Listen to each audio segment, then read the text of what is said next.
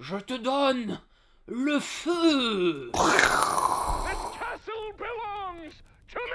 Cet imaginaire du cinéma est souvent relativement près de l'imaginaire des hommes du Moyen Âge. Tous les films sont en costume, tous les films sont en décor, tous les films sont des univers euh, fabriqués. Parfait Pas tous les jours qu'on a un décor comme ça. Alors je vais le photographier avant qu'on le démolisse. artist. If it's not true, I wish it were. Je ne filme pas le patrimoine. Je filme des gens qui ont mal, qui ont froid, qui aiment, qui se déchirent.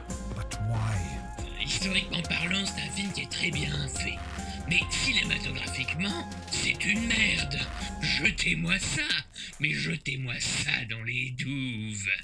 Bienvenue ou re-bienvenue dans La Douve, cette émission qui analyse euh, les films, s- le film en costume, sans pour autant euh, essayer de se pencher toujours sur l'historicité euh, de ces longs métrages. Cette émission est la seconde partie d'une émission sur quatre films qu'on va avoir l'occasion de représenter rapidement. Je suis accompagné pour cette émission de mes deux partenaires habituels, donc c'est-à-dire Pierre Udren Bonjour qui a l'air plus joyeux que d'habitude, et euh, Édouard Fabier. Salut Euh, ensemble, on va se pencher sur du coup le roi Arthur euh, d'Antoine Fuqua et euh, la dernière légion du réalisateur dont je n'ai pas le nom, euh, puisque je- Doug Lefner. Voilà. euh, qui, euh, qui du coup nous semblait euh, important à évoquer à la suite de, de- de ce qu'on avait choisi au départ, qui était de s'intéresser à l'aigle de la 9e Légion et Centurion. Vous avez donc une partie 1 si vous arrivez en cours de route qui est disponible sur, sur le PodCloud de la Douve. Et bah, si vous souhaitez attaquer directement ici ou que vous avez déjà suivi la partie 1, eh ben, en avant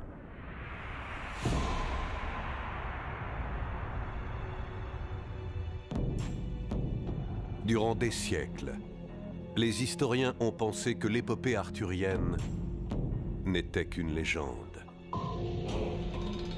Mais à l'origine du mythe, il y a eu un véritable héros qui vécut voilà 1600 ans. Mon père ne tarit pas d'éloges à votre égard. Vous êtes digne des contes de fées. Des êtres aussi braves et généreux ne peuvent exister. Les chevaliers du roi Arthur. Je n'ai de devoir qu'envers mes hommes. Cette, euh, cette deuxième partie euh, d'émission, on a décidé de se concentrer sur deux films euh, qui parlent encore une fois du monde romain euh, dans euh, la Bretagne, euh, à savoir la Grande-Bretagne, du coup maintenant, euh, de l'époque plus ou moins historique. Euh, et donc avec deux films bah, du coup qu'on a mis ensemble parce que clairement ils lorgnent un petit peu vers le fantastique. Et on va le voir assez rapidement vers aussi euh, le mythe arthurien. Il faut un petit peu ce pont entre l'Antiquité historique et le, début du mythe, arthurien.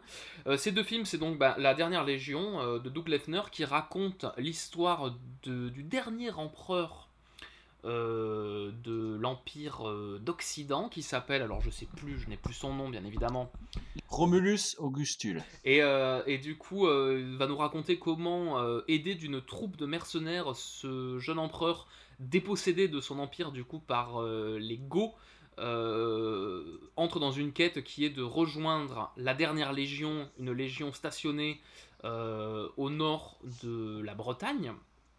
Euh, et donc c'est, on va suivre l'aventure de ce personnage, donc c'est un film d'aventure euh, vraiment à l'ancienne. Et euh, on a décidé de mettre ce film... Vraiment familial. Oh oui, aussi, hein, vraiment complètement familial, mais je pense qu'on va en parler un petit peu dans la façon de produire le truc et les acteurs et tout ça. Et ensuite, bah, on va vous parler du roi Arthur d'Antoine Fuqua qui date de 2004, euh, qui est une volonté de, de faire un film sur le roi Arthur, mais de s'appuyer sur, et là, je cite parce que c'est important, sur des recherches historiques. On a donc, depuis le début de la Douve, le seul film, le seul, qui se prétend véritablement historique. Le roi Arthur d'Antoine Fuqua. On va, rigoler euh, pendant ce podcast. Et donc là, bah, c'est euh, l'histoire de euh, de ce fameux roi Arthur, du coup, qui est en fait un chef de guerre romain, qui fait partie d'un corps de cavalerie, si je dis pas de bêtises. Ouais, c'est ça. Les cavaliers euh, sarmates qui auraient été euh, ramenés de l'empire euh, des, confins de l'empire romain jusque, jusqu'au mur d'Adrien. Et donc on va assister en fait à une, bah, une bataille décisive dans la création de, bah, de justement de ce, de ce monde du roi Arthur, puisque là c'est véritablement ça, qui est une bataille euh, bah, historique, qui est la bataille du mont Badon. Et donc l'idée de ce film, le roi Arthur, c'est de faire bah, cohabiter euh, du coup les éléments de la légende arthurienne qu'on connaît tous, donc c'est-à-dire euh, la table ronde, euh, Lancelot, euh, euh, Gauvin, la reine Guenièvre, euh, Merlin, de prendre tout ça, mais en fait de donner une, euh, une sorte de support historique en fait, et de montrer ces personnages un peu comme ils auraient pu être historiquement. Euh, et ben du coup, sans plus attendre, est-ce que je peux vous demander, les loulous, ce que vous avez pensé de ces deux magnifiques films? Alors, Christophe, tu veux commencer peut-être? Euh, bah alors, c'est pas très compliqué hein, pour moi parce que j'ai le. euh, le roi Arthur est sorti en 2004, une période où euh, j'étais euh, adolescent et où donc j'étais très content d'aller voir ce film au cinéma. Donc il a un, un passif avec un affect euh, qui, euh, qui, je pense, euh, va dire, brouille un peu ma vision de ce truc. C'est-à-dire qu'à chaque fois que je le revois, ça y est, je suis de nouveau, euh, je suis de nouveau à cette période-là. euh, où, euh, où on sortait du Seigneur des Anneaux, où on allait vers le, vers le Pirate des Caraïbes, il y avait Harry Potter en même temps, enfin toute cette, cette émulsion de, de- cinéma, de fantasy qu'on avait, qu'on avait et qui nous tournait autour, et où du coup je suis toujours très content de replonger dans ce genre de, de petite, petite Madeleine de Proust. Et, et à la fois c'est un film dont je suis capable de dire... Oui, je comprends tout ce qui est pas bien, tu vois. Je, comprends tout ce qui va pas mais je peux pas m'empêcher d'aimer un peu quoi. Voilà, donc euh, c'est un peu particulier. La dernière Légion, je l'ai vu beaucoup plus tard, euh, parce c'est un film qui est sorti en 2007, mais j'ai dû le voir genre en 2011 ou 2012, un truc dans ce style-là. Euh, il m'avait laissé une impression un peu euh, longuette, vraiment. Le truc avait pas de souffle, à mon sens. Et, euh, et en le revoyant, j'ai à peu près toujours la même impression. Alors il y a des trucs, c'est pareil. Tu vois, il y a des trucs que je comprends, mais euh, je sais pas, dans l'ensemble, j'ai pas de. Je sais pas, ça manque d'un élan finalement. Euh, Je trouve ce film, il est un peu, un peu dans l'optimisation et il manque peut-être un peu de, de, je sais pas, de, de caractère finalement euh, quelque part. Je sais pas exactement ce qui lui manque, mais en tout cas, il manque quelque chose. Et toi, Edouard, qu'est-ce que t'en as pensé? Alors, ben, je, je serais un petit peu comme toi. Euh, ce roi Arthur, je l'ai vu euh, quand j'étais quand j'étais jeune, enfin en 2000, euh, comme t'as dit, ah, comme toi en 2000 euh, quelques là. 4. 4, merci. Toujours pareil, il y a un gros affect sur ce film parce que bah quand tu vois les films finalement que tu vois à cet âge-là te restent et si t'ont laissé un bon souvenir, bah ce souvenir reste. Du coup, voilà, moi c'est vrai qu'entre les deux films, c'est celui-là que je préfère, c'est celui-là que je préfère. C'est vrai que pour moi, La Dernière Légion reste vraiment quand même un film, film jeunesse, film pour les enfants, où euh, oh, c'est un peu violent, mais c'est rigolo parce que les personnages, oh, pour punir les autres, ils les plongent dans des fontaines. Enfin voilà, il y a cette, euh, cet aspect euh, bon enfant qui Potache m'a un peu quand même. euh, po- voilà, potache qui m'a, ma foi, un peu euh, laissé dubitatif. Et Mais- sur le. Oui, alors que le roi Arthur s'adresse quand même plutôt clairement à des ados, hein, ce qu'on était Voilà. au moment où il est sorti. Quoi. Exactement. Et euh, voilà, je pense euh, clairement, voilà, le roi Arthur, malgré ses défauts, je pense, reste, euh, reste à mon cœur. Et toi, euh, Pierre? Alors moi j'adore La Dernière Légion et là je l'ai revu. C'est pas un très bon film, hein. c'est pas très bien. c'est vraiment pas très bien, mais, mais euh, je sais pas. Il y a peut-être en fait cette volonté de justement se rapprocher d'un truc jeunesse. Je trouve que La Dernière Légion est un film qui devait être daté directement quand il est sorti aussi. Et en ça, moi j'y retrouve peut-être des énergies plus de films euh, beaucoup, tout- beaucoup plus tout petits, quoi, de vieux péplums et de trucs comme ça. Tu vois, tu t'attends limite à voir. euh, à voir, Les- euh, tu les, vois, le, les, squelettes, les squelettes de Jason et les Argonautes. euh, C'est exactement ça, c'était complètement dans mes références en fait. Je pense que ce film-là me renvoie à ça. Il y a une scène qui est ma scène préférée, je pense, de, de- de tout ce genre de film absolument total et qui pour moi justifie l'entièreté du truc. C'est la scène que j'ai refaite en pré-générique, là, c'est euh, Je vous donne le feu avec cette espèce de, de Merlin complètement aux fraises. Enfin, c'est pour moi, c'est un bonheur, quoi. Et du coup, ce film-là, il me fait, euh, je sais pas, il me fait rire. Je, je peux pas le trouver, il, il est pas très bien, mais je peux pas le trouver euh, nul, quoi.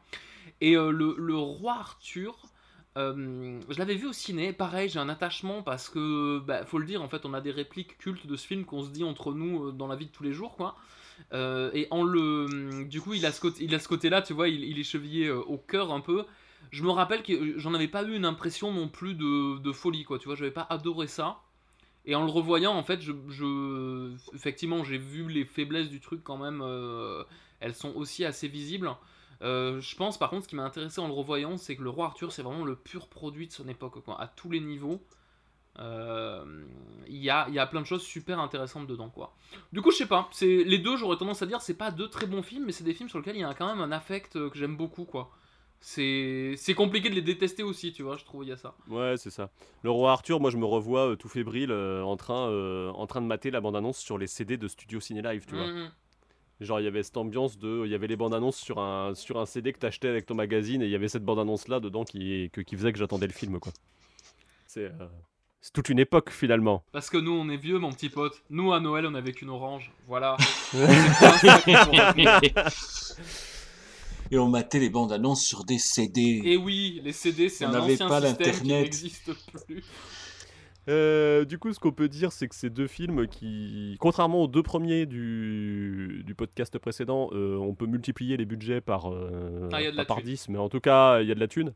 Euh, le, le plus conséquent des, des deux, c'est quand même Le Roi Arthur d'Antoine Fuqua, euh, qui a un budget de 120 millions de, de dollars, donc du coup, c'est c'est l'équivalent de, je sais pas, euh, qu'est-ce qui sort avec 120 millions de dollars aujourd'hui Un Wonder Woman Bah, comme ça a- alors en fait c'est ça, mais à l'époque il faut, il faut se rendre Mm. compte que 120 millions c'est vraiment énorme hein, comme budget. Maintenant on a Ouais. des, tu vois, des 200 millions, des 300 millions qui sont les budgets des gros Avengers, qui sont des, des trucs, euh, tu vois, le, le haut du... Bah le, oui c'est ça, le- les plus gros budgets euh, du monde quoi, mais à l'époque 120 millions c'est vraiment énorme. hein. Euh, Bah, il y a peut-être un petit côté inflation depuis, Oui, et puis il y a ça. aussi un côté les films euh, coûtent de plus en plus cher en fait. Mhm. Euh, je pense aussi euh, parce qu'on essaie de faire des blockbusters, des machineries euh, énormes. Pour vous donner une idée, on est un peu en dessous du budget du premier Pirates des Caraïbes, Ouais. qui était à 140 millions de dollars à l'époque. Donc euh, du coup, on est sur des budgets euh, conséquents, mais on sent, on- ça se sent même dans le film que il n'y a pas un Johnny Depp en tête de pont pour, en- pour emmener le truc. On est sur quelque chose d'un peu euh, tout le casting il va être un peu euh, un peu nivelé par le milieu d'un point de vue de la notoriété quoi tu vois il n'y a pas de il a pas de personne qui vraiment est très connue euh, dedans à part euh, Knightley mais Knightley, quand même, ouais. pire- ouais mais elle sort de euh, on est sur le on est sur l'année d'après Pirates des Caraïbes Mm. tu vois donc on n'est pas non plus t'as pas euh, c'est pas comme Pirates des Caraïbes qui s'appuie sur un Geoffrey Rush ou sur un Johnny Mm. Depp ou Mm, sur des mm. figures comme ça un peu plus euh, un peu plus connues à l'époque quoi Et alors, le, la production de l'un a entraîné la production de l'autre aussi. Il y a aussi ça qui est, euh, qui est important, c'est le fait que le roi Arthur se fasse, euh, qui a permis aux producteurs de se dire, oh là là, on va finalement... on va surfer là-dessus On quoi va surfer euh, un peu là-dessus euh, parce que c'est possible et du coup on va faire la dernière légion qui lui a un budget qui est euh, très très confortable mais qui est quand même un peu moindre qui est de 67 euh, millions de, de dollars. Ça reste... moitié moins de budget mais un peu plus de thunes que le Nicolas Cage qu'on a chroniqué la dernière fois C'est ça. en gros. Dans tous les cas, ces films au box-office sans se planter pour, la, pour le roi Arthur, euh, on va dire qu'il est pas, euh, il ren- il rentre pas tout à fait dans les clous. Il ramène 200 millions. C'est pas euh, le succès espéré, je pense, pour euh, Jerry Bruckheimer et l'équipe euh, qui est derrière. Euh, il marche très bien en Europe, il marche pas bien aux US. Euh, voilà. En Europe, on est un peu à la recherche du Pirate des Caraïbes de cet été-là. Côté dernière Légion, c'est la catastrophe. Mm. Euh, on est sur un. Ça rapporte 25 millions de, de dollars.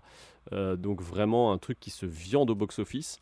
Euh, je pense que le roi Arthur a entraîné la production de la dernière Légion, mais je pense que Narnia à l'époque aussi a entraîné la production de la dernière Légion. Quoi. Tu vois, on est vraiment dans cette, dans cette époque-là. Et, euh, et bah, ça se passe, ça se passe pas très bien. Quoi. Ça fait partie de ces films qui, ne, qui, ne, qui, qui coûtent plus qu'ils ne rapportent. Euh, voilà. On parlera pas d'un. bah, Finalement, est-ce que c'est pas la malédiction du roi Arthur au cinéma de ces dernières années, puisque le roi Arthur de Guy Ritchie a aussi euh, bien euh, mis dans la panade Warner euh, il y a quelques années. quoi. La légende est née il y a longtemps, au pied de ces sombres collines et sous ces mêmes cieux. Elle conte l'histoire d'une arme au pouvoir extraordinaire. L'épée porte en elle une prophétie. L'Empire vit ses jours les plus noirs. Face à l'invasion barbare,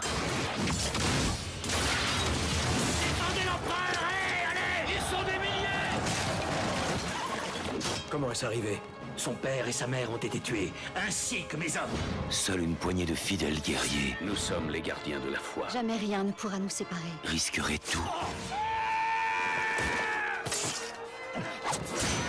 Sauver leur nation. Euh, je, vais commencer par le, roi Arthur, donc qui est réalisé euh, par euh, Antoine Fuqua. Antoine Fuqua, c'est un réalisateur pour le coup vraiment efficace, très studio hollywoodien. Je pense que son film le plus connu et peut-être son meilleur, alors ça c'est de mon humble avis, ça va être Training Day. Euh, mais après, en fait, dans sa filmographie, on a euh, pas mal de grosses choses hollywoodiennes. On a Les Larmes du Soleil avec euh, Bruce Willis. On a Shooter d'élite. on a l'élite de Brooklyn. Et, et ces années-là, enfin, il a aussi fait La Chute de la Maison Blanche, tu vois, qui, qui est un bonheur de film de droite, un peu pourri, ricain, avec une petite bière euh, un peu sale, ça passe toujours, quoi. Euh, on, a, on a vraiment voilà, un faiseur, euh, un hollywoodien qui qu'on peut pas vraiment considérer comme un auteur, mais qui par contre a un- une certaine efficacité pour bah, faire ce genre de projet, quoi. On, on sent qu'il arrive très bien à gérer des gros films comme ça. Je pense qu'on peut parler du scénariste du roi Arthur, qui est David Franzoni. Et là, du coup, il y a quelque chose qui n'est pas innocent, c'est que David Franzoni, c'est également le scénariste de Gladiator. Euh, Ah oui, Et, et clairement, je pense que là, on a une volonté. On en parlait dans la première partie de cette émission, euh, quand on parlait de, euh, des films sur la 9ème Légion. Là aussi, on sent une influence énorme de Gladiator, du coup. qui je pense a prouvé à cette époque-là qu'on pouvait faire, en fait qu'on pouvait refaire des films un peu comme dans les années 60, quoi, c'est-à-dire des espèces de, de, de péplum vraiment épiques avec beaucoup de budget et que ça attirait des spectateurs en salle. Et, euh, et justement, bah, le roi Arthur, bah, il est complètement dans cette idée-là. Euh, et d'une certaine façon, la dernière Légion, je pense qu'il fait aussi ce choix-là, mais en allant chercher plus quelque chose qui est proche des années 60, un truc beaucoup plus euh, fantastique et familial. La dernière Légion, il est réalisé par Doug Lefner. Alors Doug Lefner, il n'a pas réalisé grand-chose, je crois que c'est son dernier film, et je crois que c'est sa première grosse production. Euh, ce qu'il est important de dire peut-être, c'est que le film est produit euh, à moitié en Europe euh, par, du coup Dino De Laurentiis et Tarek Benamar, donc du coup qui sont deux producteurs assez énormes et assez. Enfin, quand on imagine du gros producteur à cigare qui fait du gros film, je pense que les deux rentrent complètement dans cette catégorie-là. Et du coup, vraiment producteur à l'ancienne, pour vous dire, Tarek Benamar, il a produit, tu vois, Le Pirate de Polanski, des choses comme ça, euh, beaucoup de films tournés euh, ou à Malte euh, ou euh, en Tunisie, donc vraiment cette idée de, de faire un cinéma à l'ancienne. Et euh, Dino Laurentiis, c'est une, euh, c'est une pierre angulaire un peu de la production cinématographique. Euh, beaucoup de productions euh, adaptées de bouquins. Euh, euh, alors attends, je vais. Bah, Conan Euh, voilà, c'est ça. Mais alors, tu vois, et, vraiment une Ouais. volonté de faire aussi ce, ce truc-là. Je pense que Dino Rentis, il, il est né euh, en 1919, tu vois, donc il a vécu pleinement en fait cette, euh, cette époque du cinéma glorieux, de la glorieuse industrie du cinéma italien qui faisait beaucoup de péplum. Euh, et du coup, bah, tu vois, lui-même, il a, euh, il a produit Conan qu'on pouvait d'une certaine façon mettre dans cette lignée-là. Des adaptations de la Bible, enfin des, tout et n'importe quoi en vrai. hein. Tout ce qui est Hannibal Lecter au cinéma, c'est aussi lui. Et également, ce qui nous intéresse là, c'est il a produit en euh, 1992 Evil Dead 3, L'armée des ténèbres de Sam Raimi, dont le réalisateur de seconde équipe était Doug Lefner, qui réalise euh, du coup la dernière Légion. Voilà, c'est un petit peu pour boucler cette petite boucle là. Et, euh, voilà, un petit peu pour l'historique un petit peu de ces films là. Vous voulez que je parle Euh, bah, On parle- ouais, je- juste euh, une petite parenthèse parce que du coup j'ai été traîné un petit peu sur, les, euh, sur, le, sur, un- sur le tunnel Wikipédia du roi Arthur Euh, quand on disait que Jerry Bruckheimer qui avait produit du coup les Pirates des Caraïbes à l'époque et plein d'autres choses entre temps reprenait son équipe. La costumière qui est en charge des costumes sur le roi Arthur c'est la costumière de Pirates des Caraïbes. Donc euh, voilà on revient et euh, des visiteurs en Amérique. Voilà. Ça c'était pour Pierre. Euh, voilà. Donc on a euh, quelqu'un quand même qui a l'habitude de travailler euh, dans ce cadre là qui va aussi faire Prince of Persia, Lone Ranger et compagnie. Donc tu vois vraiment quelqu'un qui, bosse sur du, du costume euh, histo mais pas trop et en même temps du, de, de la grosse thune. Et à la photographie, on a un homme dont je ne saurais euh, prononcer le, mot, le nom sans l'écorcher, qui est Slavomir Idziak, euh, qui est polonais et euh, à, qui on, on- à qui on doit notamment la chute de la Faucon Noir et des choses comme ça. Donc c'est aussi des gens de films d'action qu'on va aller chercher en termes de photos et à qui on doit aussi euh, la grande désaturation euh, de Harry Potter et l'Ordre du Phénix euh, de 2007, comme on l'appelle, puisque c'est le moment où les films vont commencer à passer petit à petit en noir et blanc. Euh, voilà. En tout gris parce que ça fait sérieux. Et côté casting, Edouard, ça se passe comment? Alors, nous avons d'un côté celui qui va, va mener tout ce casting euh, pour la dernière Légion, Colin First, Ben Kingsley, Ashwara Rai et Peter Mullan. Personne ne voulait prononcer le nom d'Acha... de... Merde, oh. D'Ashwara. D'Ashwara. d'Ashwara Rai, ouais, personne ne voulait prononcer en premier, quoi. On peut dire c'est quand même euh, un casting euh, un peu... Enfin, il, il va piocher un peu dans tout, dans tout le cinéma, on va dire. Euh, oui, hein, bah, c'est un casting international. Très orienté britannique, quand même, hein. Euh, Complètement, c'est-à-dire que, tu vois, euh, Ben Kingsley qui, euh, qui survole un petit peu le film, qui joue Ambrosinus et qui va se révéler euh, assez rapidement Merlin. être euh, la version netto de Merlin l'Enchanteur.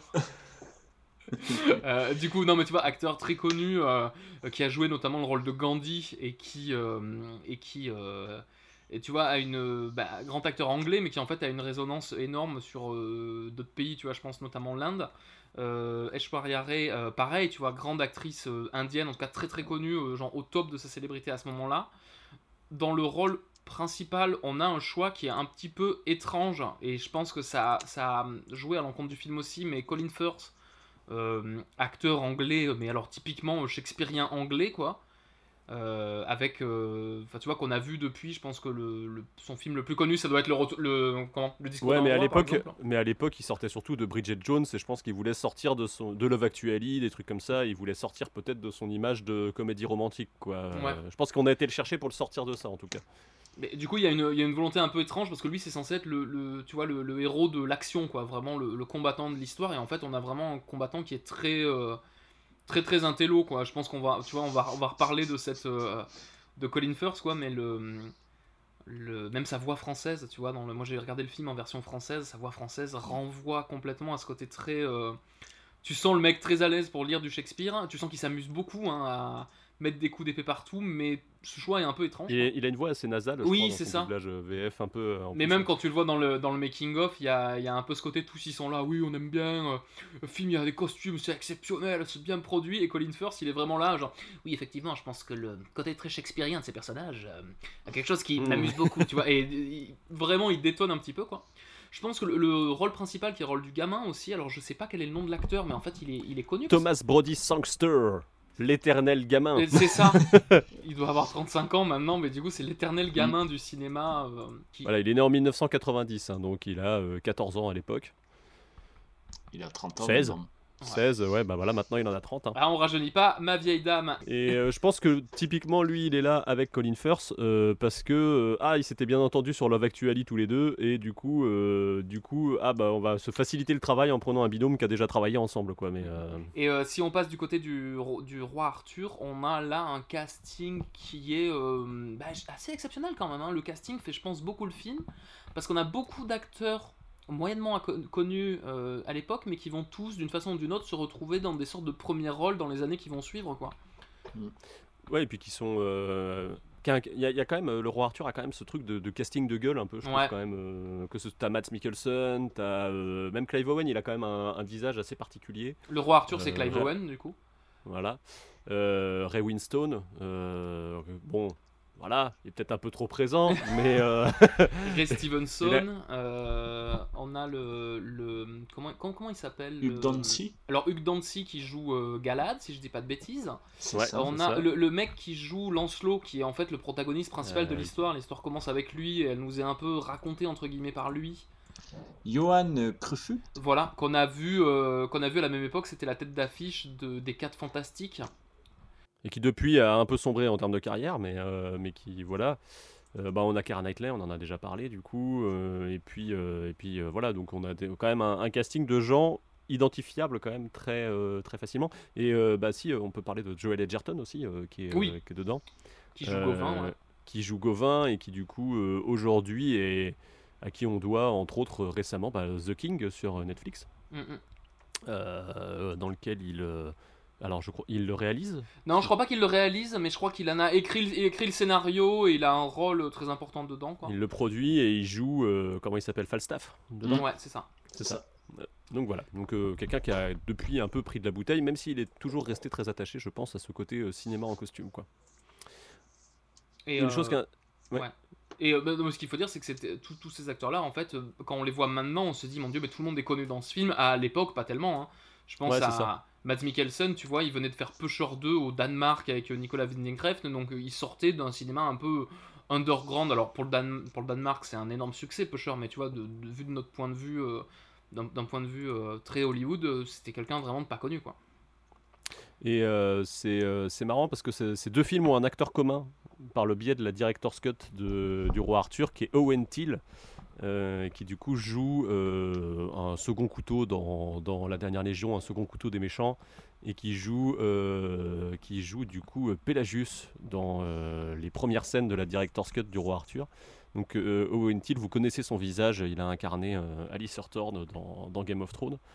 Il faut savoir que l'intégralité du casting de second couteau de la dernière Légion s'est retrouvé dans Game of Thrones. On a quand même Ouais. 9 acteurs sur, la, sur, les 18 du, du casting qui, euh, qui se sont retrouvés dans Game of Thrones. Donc vous avez que des têtes que vous connaissez. Vous avez euh, Ian Glenn, euh, Alexander Zidik, qui était peut-être un peu moins connu aussi à l'époque, euh, mais qu'on a quand même est- été chercher pour ça. Oui, je qui, pense. qui, euh, ben là aussi on est dans une, dans une volonté, tu vois, de- d'essayer de peut-être de, de mettre des têtes connues de façon internationale. Alexander Zidig, du- clairement, je sais que dans, dans pas mal de films de Ridley Scott, tu vois, il joue ce mec qui vient du Moyen-Orient, tu vois.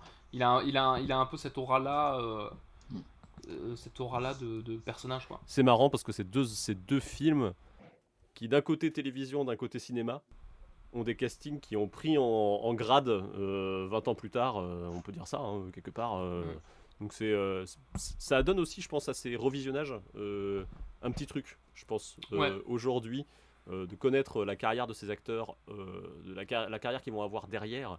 Et comment ils vont, euh, comment ils vont évoluer, ça, ça donne toujours une petite, une petite patte aussi au, au revisionnage de ce, de ce truc-là. Nous allons anéantir votre peuple.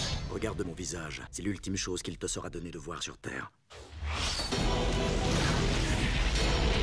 Puisse ma force vous accompagner où que vous irez.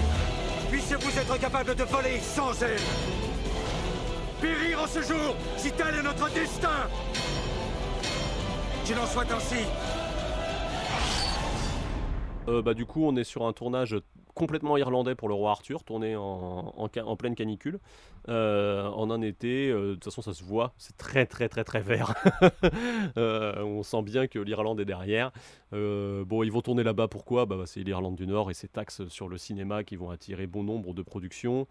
Et ça va leur permettre, entre autres, avec leur budget, de pouvoir construire un kilomètre de mur d'Adrien euh, pour le tournage, avec la forteresse complète et compagnie.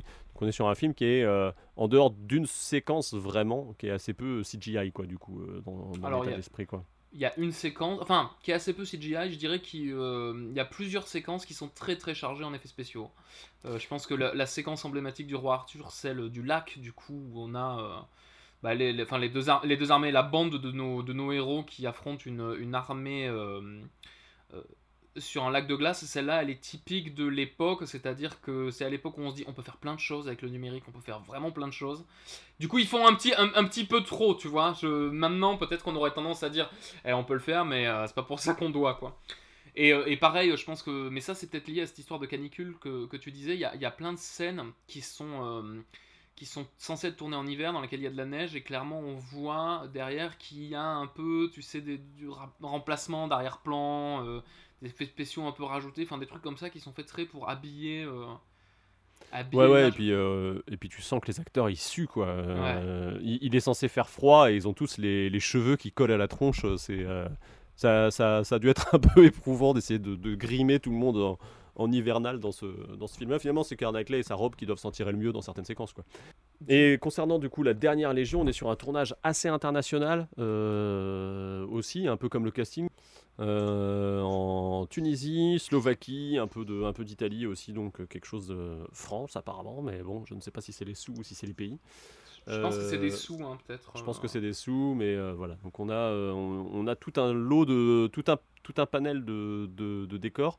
Et euh, je trouve que là, le lien avec la- l'aigle de la dernière légion dont on a parlé, c'est la partie tournage en, en, du coup, en Slovaquie, Mhm. euh, qui rejoint un peu le côté Hongrie euh, de, de l'aigle de la 9e, qui essaye de retranscrire une Angleterre de fiction. euh, où tu te dis à aucun moment, non mais en fait je suis pas sûr que ce soit vraiment l'Angleterre quoi. Non, c'est ça, ouais. On est plus dans une espèce de carte postale un peu bizarre du de- d'un proto-roi Arthur euh, un peu étrange. Christophe, est-ce qu'on peut faire peut-être un, un, un rappel un petit peu historique sur euh, comment on arrive de l'Empire romain au roi Arthur et comment... euh, C'est très complexe, cette question du roi Arthur. Euh, alors, est-ce qu'il a existé historiquement? Absolument pas. Aujourd'hui, la plupart des historiens en sont convaincus. Il n'y a que certaines franges d'historiens anglo-saxons qui sont toujours à la recherche d'un Arthur historique. Dans les faits, tout ce qu'on sait, tout ce qu'on a comme source, tendent à penser que Arthur n'existe pas, n'a jamais existé, et qu'il n'est que la résurgence de motifs euh, littéraires euh, plus antérieurs, comme euh, on va le retrouver euh, chez, les, chez les Celtes, du coup, et chez les Indo-Européens. Mhm. Donc ça, on peut, on peut aller voir les bouquins de, de Dumézil et de Guillaume Var pour, pour, pour y penser, ou même les, les livres de, de Philippe Walter, qui est un, universi- un universitaire qui travaille aujourd'hui du côté, enfin peut-être encore du côté des re- du centre de recherche sur l'imaginaire de Grenoble, sur les questions du, du roi Arthur et de, de ce qu'il en est. Euh, en ce qui concerne notre propos aujourd'hui, c'est-à-dire cette histoire d'Arthur romain finalement, euh, ce qu'on peut retenir, c'est qu'il faut prendre la chose par un, autre bout. Il ne faut pas prendre ça par le bout du roi Arthur, il faut prendre ça par le bout de la bataille du Mont Badon, qui est la bataille que dans les deux cas, euh, les films mettent en scène, que ce soit du côté de la dernière Légion ou du côté du roi Arthur. Cette bataille du Mont Badon qui aurait eu lieu techniquement au VIe siècle. Or, les deux chroniques qu'on a euh, qui concernent cette bataille, euh, qui sont euh, de Gildas le Sage et Bède le Vénérable, donc vous voyez déjà rien que les noms des chroniqueurs annoncent peut-être un peu la véracité de leurs propos. Ces deux personnages qui, sont les plus proches historiquement de la bataille et qui la mentionnent, même s'ils la mentionnent un siècle après, après sa tenue, ne mentionnent pas Arthur à l'intérieur. Il faut donc attendre le 9e siècle pour que cette bataille euh, soit rattachée au nom d'Arthur, et c'est sous la chronique de Nennius qu'on va avoir euh, la bataille du Mont Badon et Arthur euh, d'un côté. Ça va faire partie des douze batailles, dit Nennius, que Arthur va mener pour libérer la Bretagne des Saxons. Voilà pour ce qu'on sait d'Arthur à cette époque-là. Et encore, c'est une mention assez, assez limitée. On n'a pas dans, ce, dans ce texte quelque chose qui ressemble au roi Arthur d'aujourd'hui. Et c'est là que nos deux films euh, commencent à faire un petit peu... euh, à co- commencent à tout mélanger. Euh, on va avoir le roi Arthur avec sa table ronde, Merlin, Guenièvre, Uther Pendragon, qui vont apparaître encore plus tard, trois siècles après, dans l'histoire des rois de Bretagne, tel que Geoffroy de Monmouth la rédige.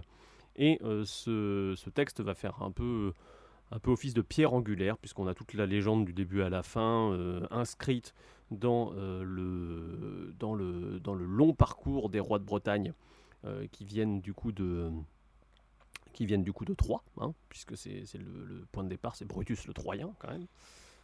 Et du coup, tout va être repris après derrière. on a cette espèce de base et tout le monde va inscrire des histoires dedans. Ça va être le cas pour Chrétien de Troyes, pour ceux qui se souviennent des cours de cinquième ou des, euh, des choses comme ça. Donc, euh, on va avoir des, des petits épisodes qui vont être ajoutés à droite à gauche et il va falloir attendre la fin du, euh, Moyen Âge pour qu'on ait des sommes qui soient recensées. La première, c'est la Vulgate, comme on l'appelle, ou le Lancelot en prose, qui va essayer de condenser un petit peu tous les épisodes que les, auteurs médiévaux auront écrits pendant la période.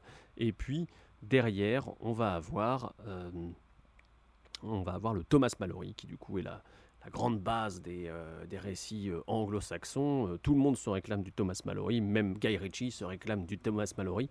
Et cette, cette base, c'est la mort du roi Arthur. Euh, je ne vais vais pas dire le texte dans la langue d'origine parce que je vais faire une erreur. Quant à la recherche de l'historicité d'Arthur, c'est quelque chose qu'on doit au 19e et au 20e siècle, entre autres, puisque ce sont principalement des, des chercheurs à tendance un peu nationaliste ou des gens qui simplement veulent se, se rassembler autour de, de- héros nationaux. hein. On va avoir Vercingétorix chez nous, Euh, il y aura aussi Oshin chez, euh, dans tout ce qui est mythologie galloise et irlandaise. Euh, donc on va avoir ces, ces grands héros qui vont, qui vont ressortir. et qui du coup vont servir de, support. Donc on va aller leur chercher un truc un peu historique et à ce moment-là on va commencer à ressortir les chroniques de Nennius, les chroniques de, de, Gildas et de Bed et du coup on va se retrouver avec espèce de gloubi boulga où on va tout mettre euh, à l'intérieur. on va essayer de, prouver qu'Arthur a existé d'une certaine manière et ça va notamment pas mal inspirer les auteurs des années on va dire entre 50 et 80. peut-être même un peu, un peu après, 90, euh, dont fait partie Rosemary Sutcliffe, dont on a parlé dans le précédent podcast. Et euh, c'est tout cet engouement pour l'Arthur historique qui va donner naissance au film de 2004, au roi Arthur. Alors il faut savoir aussi que euh, ce roi Arthur, c'est pas un hasard si on s'intéresse à lui par le biais de la romanité, puisque il y a quand même, on peut le rappeler, un film euh, qui fait un peu office de, référence, euh, qui, est, qui, est, culte hein, euh, pour tous les, les, aficionados de la légende arthurienne, qui est Excalibur de John Boorman de 1981. Mhm. Et après ça, c'est très difficile euh, de passer derrière lui pour raconter la légende du roi Arthur. Parce que lui va faire ce que Thomas Mallory avait fait, c'est-à-dire qu'il va faire une espèce de compilation énorme en deux heures de tous les faits et gestes de la légende arthurienne. C'est hyper intéressant à regarder, mais c'est hyper touffu. C'est un petit peu un délire d'initié aujourd'hui. Euh, mais, euh, enfin en tout cas pour, bien le saisir, après pour certains ça sera la, porte d'entrée. Mais voilà, derrière, personne n'ose vraiment reprendre ce côté. allez, faisons de la fantaisie du, faisons de la fantaisie du XIIe siècle un peu. Et euh, bah, les, producteurs, les scénaristes vont aller chercher un autre angle d'attaque pour ce roi Arthur, et ça va bien souvent être le biais historique qui va être retenu dans les, euh, films euh, des années, on va dire, entre 2000 et 2020 aujourd'hui, puisque même le Guy Ritchie se revendique un petit peu de ça. On est donc très clairement en face de producteurs qui, en cherchant à dire qu'ils font du film historique, vont en fait essayer de faire du film de fantasy sans trop se mouiller, parce que l'historique, ça ramène toujours plus que la fantaisie encore à cette époque-là, on peut le préciser, euh, notamment avec, euh, même si on a Harry Potter qui est en cours, même si le Seigneur des est passé par là, les producteurs sont un peu frileux, donc ramener Arthur dans des terres, on va dire, plus réalistes, euh, c'est en tout cas quelque chose qui semble être plus vendeur. bon, dans les faits, euh, ça ne s'est pas forcément vérifié puisque les, films n'ont pas forcément euh, cartonné au box-office. Euh, mais voilà, en gros, et le roi Arthur, de manière générale, c'est un mythe qui est très populaire aujourd'hui, qu'il était peut-être beaucoup moins au Moyen Âge. en tout cas, si, ce sujet vous intéresse, si le, fait que le roi Arthur soit un petit peu un mythe contemporain, pour paraphraser le titre du bouquin de William Blanc, et ben je vous invite à aller lire ce dernier, ce livre-là, qui traite du sujet. Donc voilà un petit peu pour cette, euh, recontextualisation de, ce qu'on connaît euh, actuellement du, mythe arthurien. Euh, peut-être les films bah, sont aussi profondément ancrés dans une période antique qui est celle de la fin de l'Empire romain. Edouard, peut-être tu peux nous, en parler un petit peu? Alors pour le, roi Arthur d'Antoine Fuqua, on est en 467. on est sous le règne de Anthemius. Ça fait, il fait partie de ces empereurs dits des empereurs d'ombre du 5e siècle. C'est vraiment, on est sur, euh, voilà, comme tu l'as dit, la fin d'un empire. Euh, de plus en plus, les barbares, euh, comme, appelés comme ça par les Romains, vont s'implanter dans l'empire et vont servir à l'empire. Oui, c'est-à-dire qu'à cette époque-là, euh, Rome, si je dis pas de bêtises, a déjà été euh, saccagée euh, par, des troupes barbares entre guillemets. Puis là, du... enfin, ça va pas tarder à recommencer et à être en quelque sorte définitif, quoi. L'empire romain d'Occident va petit, à petit se disloquer, quoi. Oui, et puis il y, a quand même l'idée que l'empire romain d'Orient, parce qu'il y a déjà eu une séparation entre les deux empires auparavant, existe toujours et ça va même être dans la dernière légion. C'est une des portes de sortie envisagées. Tout à fait. Pour preuve, voilà, Anthemius il dure, euh, enfin, son règne dure 5 ans. Son successeur, il va durer 7 mois. Encore après, ça va faire 4 mois. Puis, enfin, voilà, je ne vais pas vous faire toute la généalogie, mais vraiment, voilà, on sent que les empereurs vont s'enchaîner, vont se faire assassiner, euh, démettre, etc. C'est un petit peu leur troisième république à eux, finalement. C'est, on va dire, le début de la fin, quoi. Je pensais que ça allait être le coronavirus de l'époque, mais alors du coup on fait plus. Ah non. non, non, non, encore. Après, pour la dernière légion, là, on est vraiment dans la fin, vu qu'on est en 476 après Jésus-Christ, sous euh, le règne de Romulus Augustus, qui, euh, voilà, qui est le dernier empereur. Euh, son règne va durer 10 mois. Et euh, en fait, la dernière Légion va reprendre vraiment des personnages historiques, que sont donc Romustus- Romulus Augustule, mais également Odoacre, qui va, euh, qui va déposer cet empereur. Voilà, qui est un, un- un chef de, de guerre euh, euh, goth, du coup. Goth On dit goth Alors- ou on dit go Il est quoi? Alors justement, Moi, je dirais go, tu- mais- très bonne, très bonne euh, suggestion, Pierre. En fait, à tort, on le surnomme le chef des Go dans le film. En fait, il n'est pas du tout Go. Il est roi des Hérules. C'est une autre tribu germanique, mais qui n'est pas Go, comme les Visigoths ou les Ostrogoths, qui sont vraiment l'ensemble des tribus des Go. Lui, euh, Odoacre, n'en fait pas partie. Il fait partie des Hérules D'accord, qui étaient des mercenaires effectivement à la solde de l'Empire romain. Et c'est donc ce que je disais précédemment, l'Empire romain va vraiment se servir de ces tribus barbares pour euh, protéger cet empire euh, qui décline.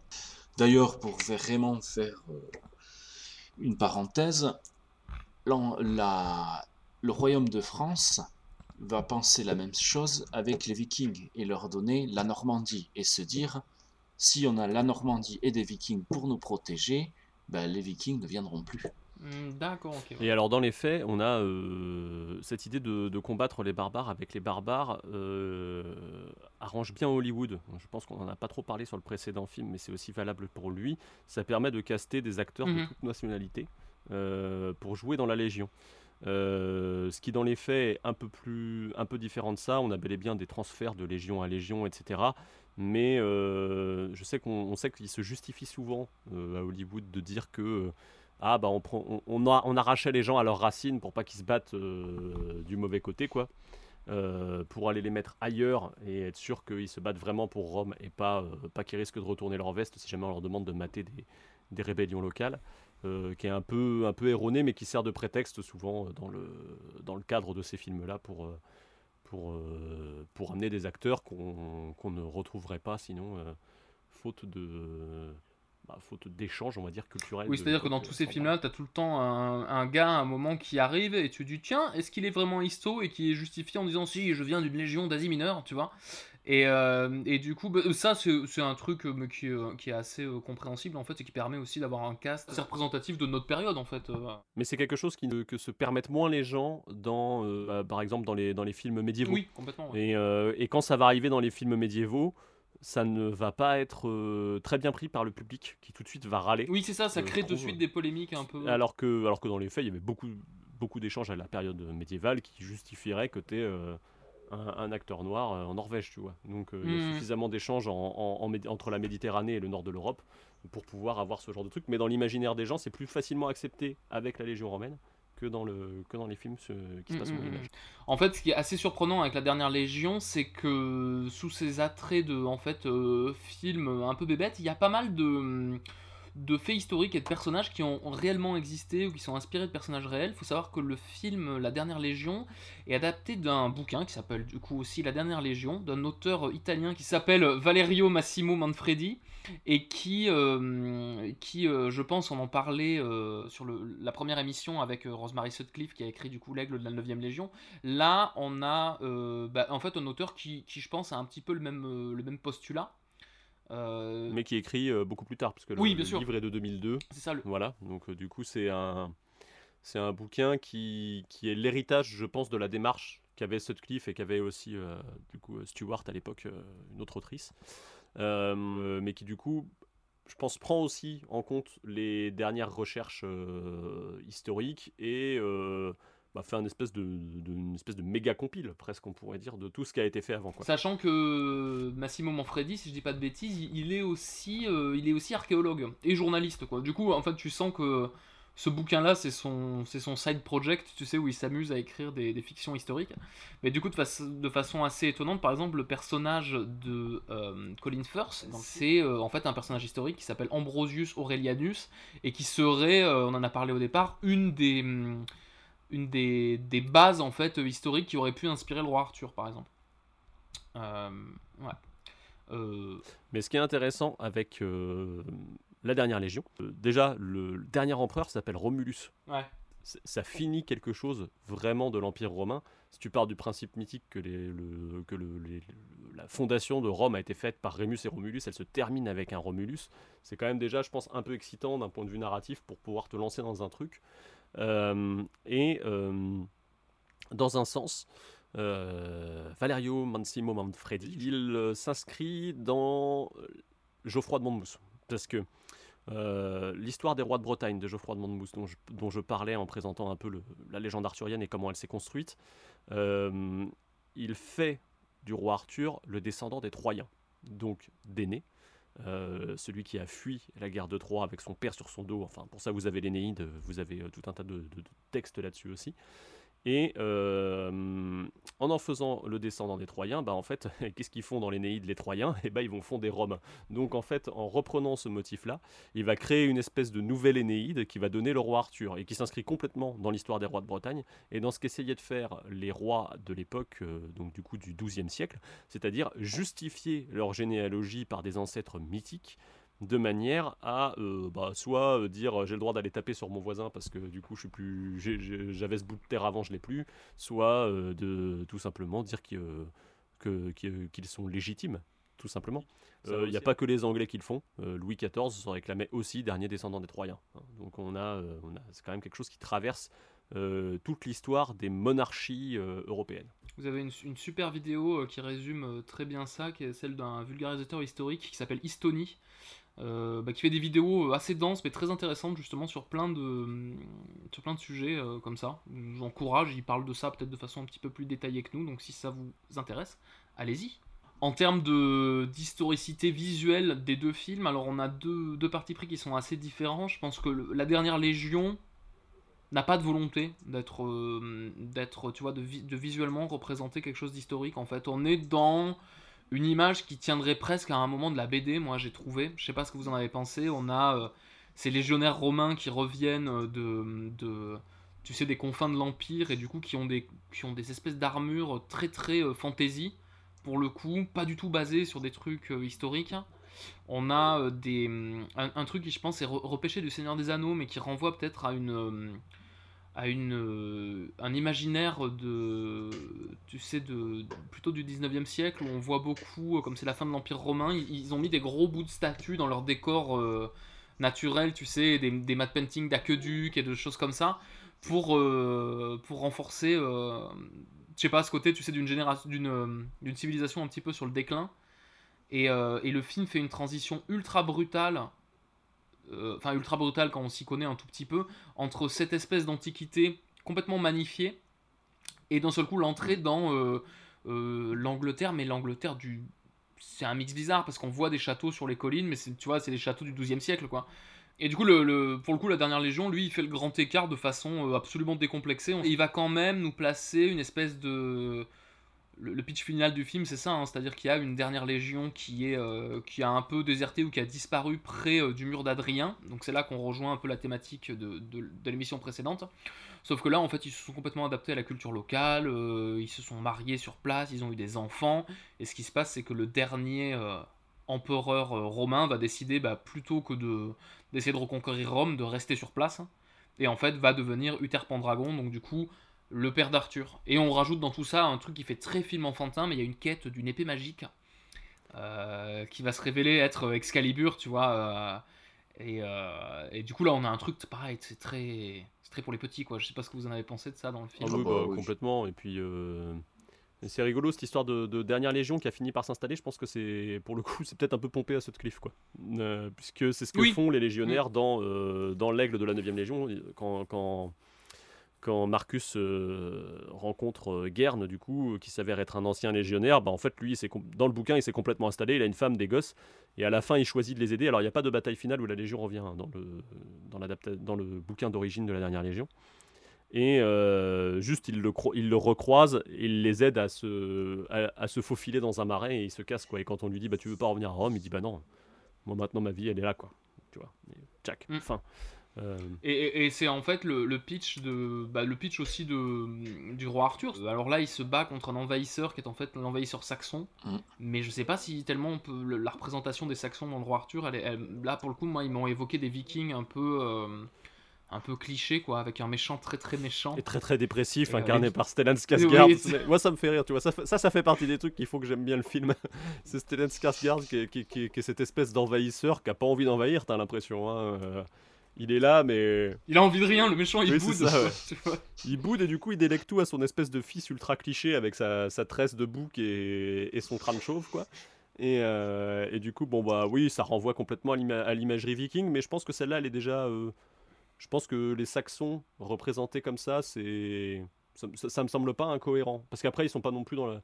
Ça reste des vikings, mais on évite quand même les clichés du, du casque à cornes et on n'a même pas les casques à lunettes, tu vois. Donc, euh, du coup, c'est. euh, C'est vrai, On est quand même dans quelque chose de, de, plus primitif, je pense. Et dans, ce- dans ce sens-là, je pense qu'il se plante pas trop. Par contre, ce qu'on peut dire sur le roi Arthur, c'est que d'un point de vue ancrage chez les Romains, à part euh, le personnage d'Arthur, il est appelé Artorius dans les dix premières minutes, et Zob, quoi. Tous les noms, ils sont. euh, Tous les noms, ils sont en... Je viens de me rendre compte que j'ai dit Zob. Et euh, sont, complètement sortis de la légende avec leur transcription actuelle, quoi. On va, va même pas essayer de te faire un, un, Gaweno ou, ou un Lancelotus ou un truc comme ça, tu vois. C'est genre, euh, ils ont les noms Lancelot, Gauvin, euh, tu vois, même le Merlin, euh, on essaie même pas de te faire un Myrdine, tu vois, c'est Merlin, tu vois. euh. Ça fait très bizarre hein, d'ailleurs quand tu débarques. Ça te... Du coup, ça fait vraiment un récit euh, de la table ronde avec juste l'habillage euh, historique euh, qui va autour, quoi. Après, ce qu'il a d'intéressant, le, le roi Arthur, dans son, dans son traitement, c'est... moi, ce que je trouve intéressant aujourd'hui, c'est que c'est une demi-origin story. C'est à la fois la fin Mm. du roi Arthur et le début de son règne. C'est-à-dire qu'il laisse un peu la table ronde derrière lui, quelque part, euh, pour choisir de régner, tu vois. Donc il y a quand même des réappropriations et des réécritures qui sont pas complètement inintéressantes, je trouve, mais, euh, mais qui sont un peu noyées par le, côté blockbuster euh, dans le... Qui, cherche un peu trop gladiator, quoi. Bah, en, termes de costume, il y a un truc qui est intéressant. On sent que le roi Arthur a eu un très très gros budget costume et que les mecs ont fait. ils ont pas décidé de faire. ils se sont dit on fait tout. C'est-à-dire que moi je sais pas ce que vous avez fait, mais en fait j'ai l'impression que ces, ces potes, donc les chevaliers de la table ronde, ils ont chacun un costume qui pourrait appartenir à un film différent, quoi. C'est-à-dire que le Lancelot, il se retrouve avec des, des espèces Mm. sais, de, d'épaulières, mais de spalières qui, moi, m'ont évoqué euh, Lancelot, premier chevalier. Enfin, tu vois, des films vraiment. euh, Bah, vra- vraiment de représentation euh, inspirée d'un Moyen-Âge beaucoup plus tardif. Bah, ils ont fait le choix de mettre beaucoup de chevaliers. S'ils auraient pu s'en tenir à euh, Ouais. Arthur, Lancelot et puis à, la, à la limite Ray Winston qui fait Borse quoi. Mais ils ont euh, fait le choix d'en mettre beaucoup et je pense que du coup ils ont voulu les identifier visuellement très rapidement pour le spectateur, ce qu'ils arrivent à faire plutôt très bien et même à les identifier Oui, d'un ça, point de ça vue marche. caractère. Il y a la scène euh, d'ouverture après la première baston où ils vont euh, où ils reviennent au mur et là dans un dialogue tu as identifié tous les personnages. Je trouve ça euh, Mhm. assez fort en fait euh, parce qu'ils sont quand même une douzaine euh, d'arriver à ce point à ancrer les, les- les personnages et ils font du coup le choix de les identifier euh, chacun a son petit truc ça, peut, bah, ça va être la petite chapka de, de Matt Mikkelsen et tout ça et euh, Matt Mikkelsen, il est cool dans le film. Matt Mikkelsen, c'est rigolo, tu sens qu'il est arrivé au casting. Il a même pas parlé. Le producteur a juste dit Waouh, mais toi tu es cool naturellement. Et dans le film, Matt Mikkelsen, tu sens qu'il vit sa meilleure vie. Il est là, il a un aigle, il a euh, une épée, mais tu sens que son personnage il fait un peu samouraï, tu vois. Il a un truc un peu très smooth comme ça. Même le méchant qui est dépressif, qui méprise tout le monde, quand il voit le personnage de Matt Mikkelsen qui joue Tristan, il se dit Waouh, il est quand même vachement classe. hein. Et du coup euh, il y a un, mais il a une inspiration un peu 1 un peu Attila euh, truc comme ça euh, Ouais. Mais c'est rigolo parce que cette histoire d'identification de personnages c'est quelque chose qu'on va retrouver euh, quasiment euh, dix ans plus tard quand euh, ils vont essayer de faire le Hobbit je trouve Euh, tu vois, quand Oui. ils vont essayer, ils vont, ils vont se retrouver avec leurs leurs 13 nains à devoir identifier, du coup, ils vont essayer par un costume euh, et une phrase chacun de les identifier, quoi. Et du coup, euh, il y, a, il y a- Mm. il y a ce côté, c'est peut-être un peu les limites du cinéma de vouloir faire des films avec beaucoup de personnages et en même temps, quand tu les identifies, tu les caricatures un petit peu en même temps, quoi. Bah, euh, Il y a ce truc-là qui est intéressant, c'est que le roi Arthur, de, des, tous- tous les films qu'on a parlé, euh, cette émission et l'émission précédente, euh, le roi Arthur, c'est le seul, je trouve, qui arrive vraiment à créer cette ambiance de bande qui est aussi très inspirée, euh, tu vois, de, euh, je pense, euh, de- des sept mercenaires, des sept samouraïs, tu vois, et genre Antoine euh, il aime beaucoup Kurosawa, par exemple, et je trouve que lui, il arrive avec des, des- des petits trucs caractéristiques, des petits bouts de scène, des petits bouts de dialogue, à vraiment créer. Tu regardes pas que le roi Arthur en fait, tu regardes le roi Arthur et ses chevaliers, et son équipe et ses copains quoi. Alors que la dernière Légion, il y a un peu une volonté de faire ça, mais le film est pas suffisamment long je trouve pour que ça marche. Et au final, tu vas retenir euh, euh, le triangle amoureux des deux personnages principaux et euh, le gamin tu vois qui suit. Mais en fait, il y a toute une bande de légionnaires qui est derrière, mais qui n'existe pas vraiment. Et on parlait de Centurion euh, à l'émission précédente, qui, qui vraiment a beaucoup de mal à faire ça, alors que je pense que c'était une partie des objectifs aussi. quoi. Bah, c'est une question de durée. Euh, Le Roi Arthur fait partie de ces films Mm. qui, je pense, peuvent se permettre de faire plus de 2h15. Du coup, euh, une fois de plus, on parlait des logiques de programmation d'un film qui fait moins de 2 heures. Jerry Bruckheimer, il, il a assez de sous sur la table pour pouvoir faire un film de 2h15. Euh, il existe une director's cut du, du film si vous, le, si vous cherchez à le voir. Euh, on ne vous encouragera que trop à ne pas la regarder. Euh, Ouais, c'est pas fou, hein. Moi, j'ai regardé, Elle est, elle est euh, vraiment pas bien. Elle, bah, de toute façon, Antoine Fuqua a dit en interview qu'elle n'était pas de lui déjà, donc c'est une fausse version longue. C'est juste qu'à l'époque, c'était la mode des versions longues parce que Peter Jackson avait lancé ça avec Le Seigneur des Anneaux. Du coup, ils se sont tous mis à faire des director's cut de tout, mais qui sont globalement, on insère les scènes coupées au montage parce que le réalisateur a choisi de pas les mettre dans le film, un peu au chausse-pied. Et euh, du coup, euh, le deuxième argument de vente de cette version longue, c'est qu'il n'y a pas les effets de, c'est que les effets de gore qui ont été gommés au cinéma pour pouvoir euh, sortir au PG-13 quoi, et pas au PG-16. euh, ils ont été, ils ont été remis. Bon, en fait, c'est juste qu'ils avaient la flemme quand ils ont réintégré toutes les coupes du film de, regommer tout le sang dans le film, quoi. Et vraiment, le montage massacre beaucoup la version ciné qui est beaucoup plus cohérente et beaucoup plus sympa. Voilà. Même si vous. En termes de rythme. Et il enlève une des, une des scènes. euh, Enfin. euh, non, mais alors on s'est rendu compte de ça parce que du coup on a demandé euh, à Antoine Banque, un de nos fidèles tipeurs euh, et amis dans la vie, de, de, de- de se renseigner parce que lui, chez lui, bah, il a le, le- le DVD vraiment de la version originale. Et en fait, on a eu confirmation qu'effectivement cette Director's Cut, elle est un peu bizarre parce qu'elle dégage aussi des scènes. Pour rajouter en fait de la baston quoi, essentiellement c'est juste ça. Du coup, euh, le film il fait euh, 2h17 je crois et il, il est long qu'il en peut plus et il y a des. plus que ça. C'est plus que ça, c'est version compliqué longue, hein. Ce qui fait, euh, il fait 142 minutes, donc il fait 2h22 ouais, en version longue contre un Mm. 2h06 quoi, tu vois. C'est Ouais. euh, c'est vraiment euh, beaucoup. Enfin bon voilà, donc du coup, et il enlève notamment une, une de nos répliques préférées, euh, qui est un petit peu comme euh, Ray Winston à l'intérieur de ce film, c'est-à-dire euh, qu'il est un petit peu comme une pomme dans la main d'un bébé quoi finalement. On a vu ce film, on avait 14 ans. Soyez indulgents, ça nous faisait rire. Euh, et puis euh, à l'époque, les doublages étaient pas. On peut parler de l'histoire des doublages des films. hein, euh, Mm. La période milieu des années 2000 jusqu'à la fin des années 2000, les doublages étaient faits beaucoup moins à la sauvette puisque les films ne sortaient pas tout à fait en même temps que leur sortie américaine. Et on avait tendance, je pense, à prendre plus son temps de doubler les films et de trouver les, les trucs qui faisaient que ça marchait. Aujourd'hui, je trouve que les doublages, c'est des massacres souvent. euh, c'est vraiment. euh, Ouais, là, on c'est pour ça qu'on a tendance à regarder peut-être maintenant peut-être un peu plus les films en VO aussi. Enfin, je sais pas vous, mais du coup, moi, c'était un peu ça. Là, je sais que par exemple, La Dernière Légion, moi, j'ai eu plaisir à le regarder en français en fait. Ah, moi, Le Arthur fait partie de ces films que je regarde en VF. hein. Et ouais, ouais, c'est ça. ouais. Parce que je pense que le temps d'adaptation du texte et d'appropriation par les comédiens, il était euh, par les comédiens euh, voix euh, françaises, il était ouais effectivement un peu plus qualitatif quoi. Et que surtout c'est un là c'est un pour des voix françaises c'est un bonheur quoi. T'as des personnages qui sont assez truculents et je pense que c'est assez chouette quoi quand t'es acteur de se glisser dans ces performances là. Est-ce qu'on parlerait pas un petit peu de, de- du, du, du placement euh, des personnages féminins euh, dans ces deux films moi, je pense qu'on peut même couvrir les, les quatre, euh, même si ça fait revenir un petit peu sur les autres. De toute façon, c'est pas compliqué. La- L'aigle de la 9ème Légion, il n'y a pas une femme du film. Alors qu'il y en a dans le bouquin. Alors qu'il y en a dans le bouquin et qu'elle a, elle a une importance dans le livre.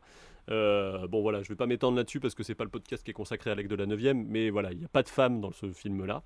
Ça reste un film de bonhomme, entre guillemets. Euh, dans euh, le film euh, Centurion, il y a quelque chose qui est assez intéressant, c'est qu'elles incarnent. Il y a deux femmes et qui Mhm. incarnent toutes les deux, euh, on va dire un peu héros et Thanatos, quoi. C'est-à-dire que Olga Kurilenko, elle est là pour buter le héros, euh, et l'autre, elle est là pour être amoureuse de lui, quoi. Qu'est-ce qu'il y a Ça te fait. euh, Je pose la salin, hmm, Eros Thanatos. Et euh, voilà, donc du coup, on a vraiment ce- ce- cette dualité de la femme dans le, dans le film. Une, c'est son ennemi, l'autre, c'est son amante. Euh, ce qu'on peut dire, c'est que le, personnage féminin d'Ariane, qui est incarné par Imogen Potts, du coup, euh, se, se pose le héros. Ce héros qui est en fuite pendant, toute sa, pendant tout son parcours va finir par s'arrêter et va s'arrêter à un endroit qui n'est pas son lieu d'origine, qui du coup n'est pas Rome, quoi. Voilà. Ça reste une représentation, moi je trouve, qui, qui, qui- pas forcément le truc qui vieillit le mieux. Je trouve, euh, tu vois, il y a un peu ce côté, euh, c'est la copine au héros, elle va, euh, tu vois, Elle va mettre des pansements aux garçons quand ils ont fini de jouer à la bagarre, quoi. Tu vois, il y a, il y a un peu, mais bon, c'est propre à Centurion aussi et à ça. C'est pas Bah, non plus en fait, c'est un peu bête quoi. parce que ça pourrait être très bien amené, tu vois. Dans la symbolique, je trouve que ça pourrait être chouette, mais Mm. c'est pas bien fait, quoi. Du coup, euh, Ben, en fait, tu sens que c'est fait vite et du coup, on n'approfondit pas, quoi. Ouais, c'est ça. Le, le- moi j'ai été assez gêné euh, pour en revenir au, au film qu'on traite dans cette émission par le, bah, le traitement du personnage de Rai euh, dans euh, La Dernière Légion parce que euh, pour le coup c'est un peu c'est un peu une vision de tu vois de, de 2005 c'est-à-dire qu'ils se sont dit ah on ne peut plus représenter les femmes comme avant ce qu'on va faire euh, c'est qu'on va prendre une actrice bon elle est méga bonne hein, mais elle est méga forte à la baston quand même hein. Et, euh, et enfin t'as l'impression que Et- en termes de maquillage objet- elle est- ils l'ont plongée dans un truc d'huile d'olive tout du long Ouais, tu sais, genre elle- brille, tu vois. Et ça, c'est un peu bizarre, hein. il y a des trucs. euh, Non, mais puis même, il y a, y a- y a- y a- l'idée que le seul objectif du personnage, c'est de, c'est de, c'est de Ken le héros, quoi. Ouais. Elle a, elle a qu'un seul objectif dans la vie, c'est Ken Colin First, quoi. Du coup, c'est, c'est, c'est triste un peu, moi, je trouve. hein. Et, et, et, je trouve il y a ce côté aussi, le bon, l'empereur qui est un enfant, tu vois, du coup, il a besoin d'une, euh, d'une figure. Enfin, ils se sont dit, ah, il a quand même besoin, c'est un enfant, tu vois, faut pas oublier que le spectateur lambda risque d'être un enfant. Et du coup, à un moment, tu vois, il a besoin d'un instant cocooning, tu vois, et. euh, et c'est la fille, tu vois, c'est la maman qui va lui dire mais non mon petit ça va bien quoi. Et du coup je- je, euh, là aussi je trouve qu'il y a une, une vision de ce personnage, tu vois, dans ce film là qui est un peu... euh, Le film fait très années 60 mais peut-être le traitement de la femme dedans tout en voulant être un peu novateur je pense il, il est un peu vieillot aussi quoi. C'est souvent le problème aussi. des- On va dire, autant dans les années 50-60, c'était ou la mère ou la putain, la- Mm. l'image de la femme, autant maintenant, on va dire qu'il y a une... euh, voilà, on essaie de changer ce, ce rôle, justement, en les rendant badass, mais ça tombe souvent à côté. C'est-à-dire que... Ça retombe dans un autre archétype. euh, Voilà. mm. C'est ça. Et c'est en fait, malgré qu'elle soit badass, elle va quand même se construire par rapport à la figure euh, de l'homme, on va dire. Ouais. C'est-à-dire, non, pour exister, je dois être un homme, finalement. Alors a- que- ouais, mais, c'est- mais c'est ça. Il y a le, le- je trouve que le traitement du personnage de Kira Knightley dans. Euh, du coup, qui joue euh, Guenièvre, donc qui va devenir bah, la, la reine Guenièvre de la légende arthurienne dans euh, Le Roi Arthur. Euh, son traitement de personnage est, est pas inintéressant. Il, il joue Ah. ça, mais il est plus finaux, quoi. Il est un peu plus finaux parce qu'il y a Mm. plus le temps de, dé- de le développer. Euh, on- je, pense que le, réalisateur en est plus conscient aussi, Mm. tu vois. Il est plus conscient qu'il dit il faut pas qu'il fasse n'importe quoi. Après, je sais pas si vous vous rappelez de ce truc-là, mais c'est quand même. euh, elle est sur l'affiche du coup. Mm. Oui. Et Mm. sur l'affiche, ils avaient grossi ces nichons, tu vois, avec Photoshop. euh, Genre, ouais, regardez quand même, on a eu le meuf sur l'affiche, il faut qu'elle ait des boobs, quoi, tu vois. Ouais, ça, puis, ça a eu du euh, mal. hein. Mais ça, c'était l'époque. hein, parce, Ouais. que, parce que trois ans plus tard, ils ont fait la même sur euh, Emma Watson dans Harry Potter et l'Ordre du Phénix. Et, euh, et ça, par contre, sur une fille qui est pas majeure, je trouve que c'est chaud, quoi. Mm, mm, mm. Sur euh, la guenièvre de... du roi Arthur, on se retrouve en face d'une guenièvre qui est très dans la tradition euh, arthurienne.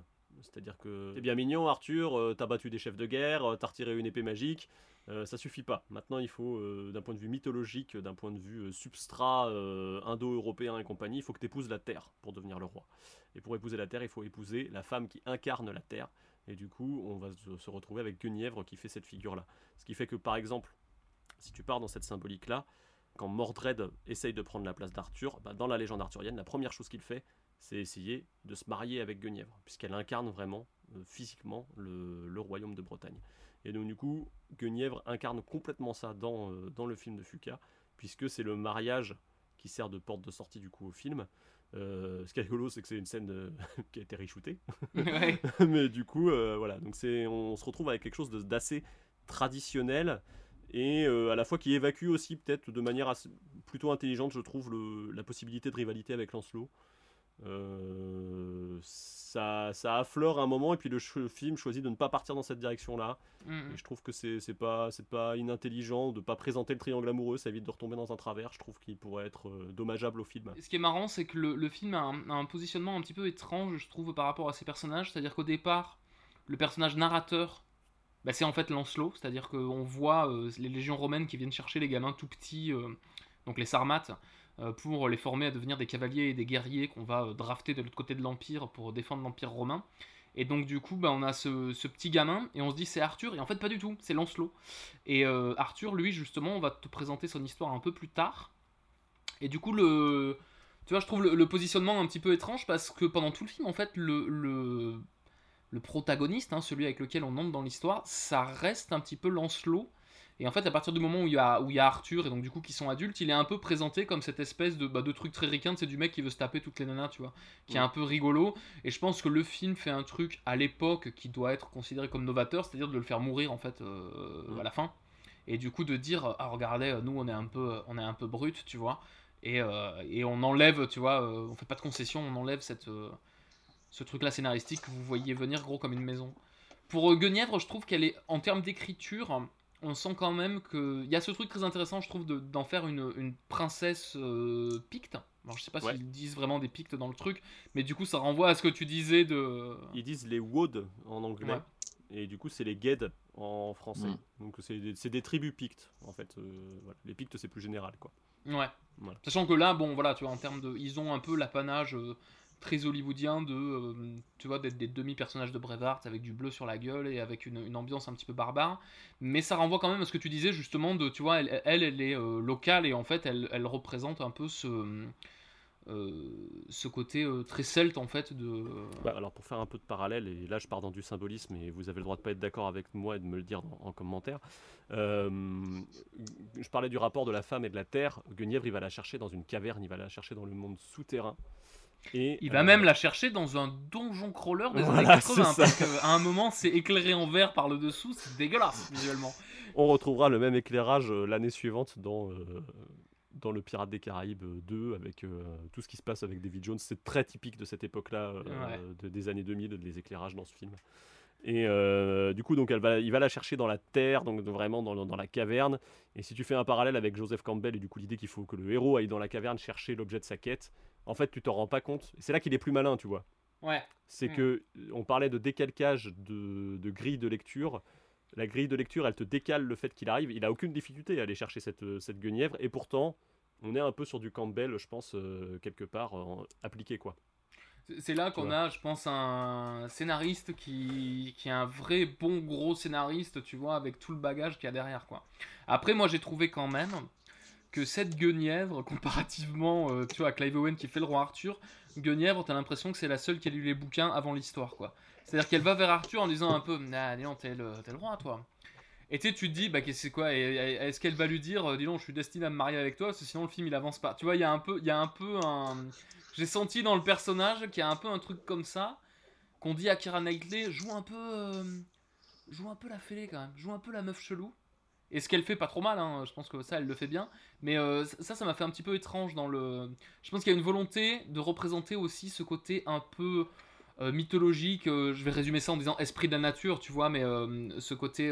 Bah, le, le côté, le vois. côt pa- paganisme, tu vois. parce Oui, c'est ça. en fait, la différence en fait entre les deux premiers films qu'on a traités et ceux-là, c'est que on est dans un empire romain qui a été converti au christianisme. tout à en fait, ouais. dans, Mhm. dans- dans ces deux films.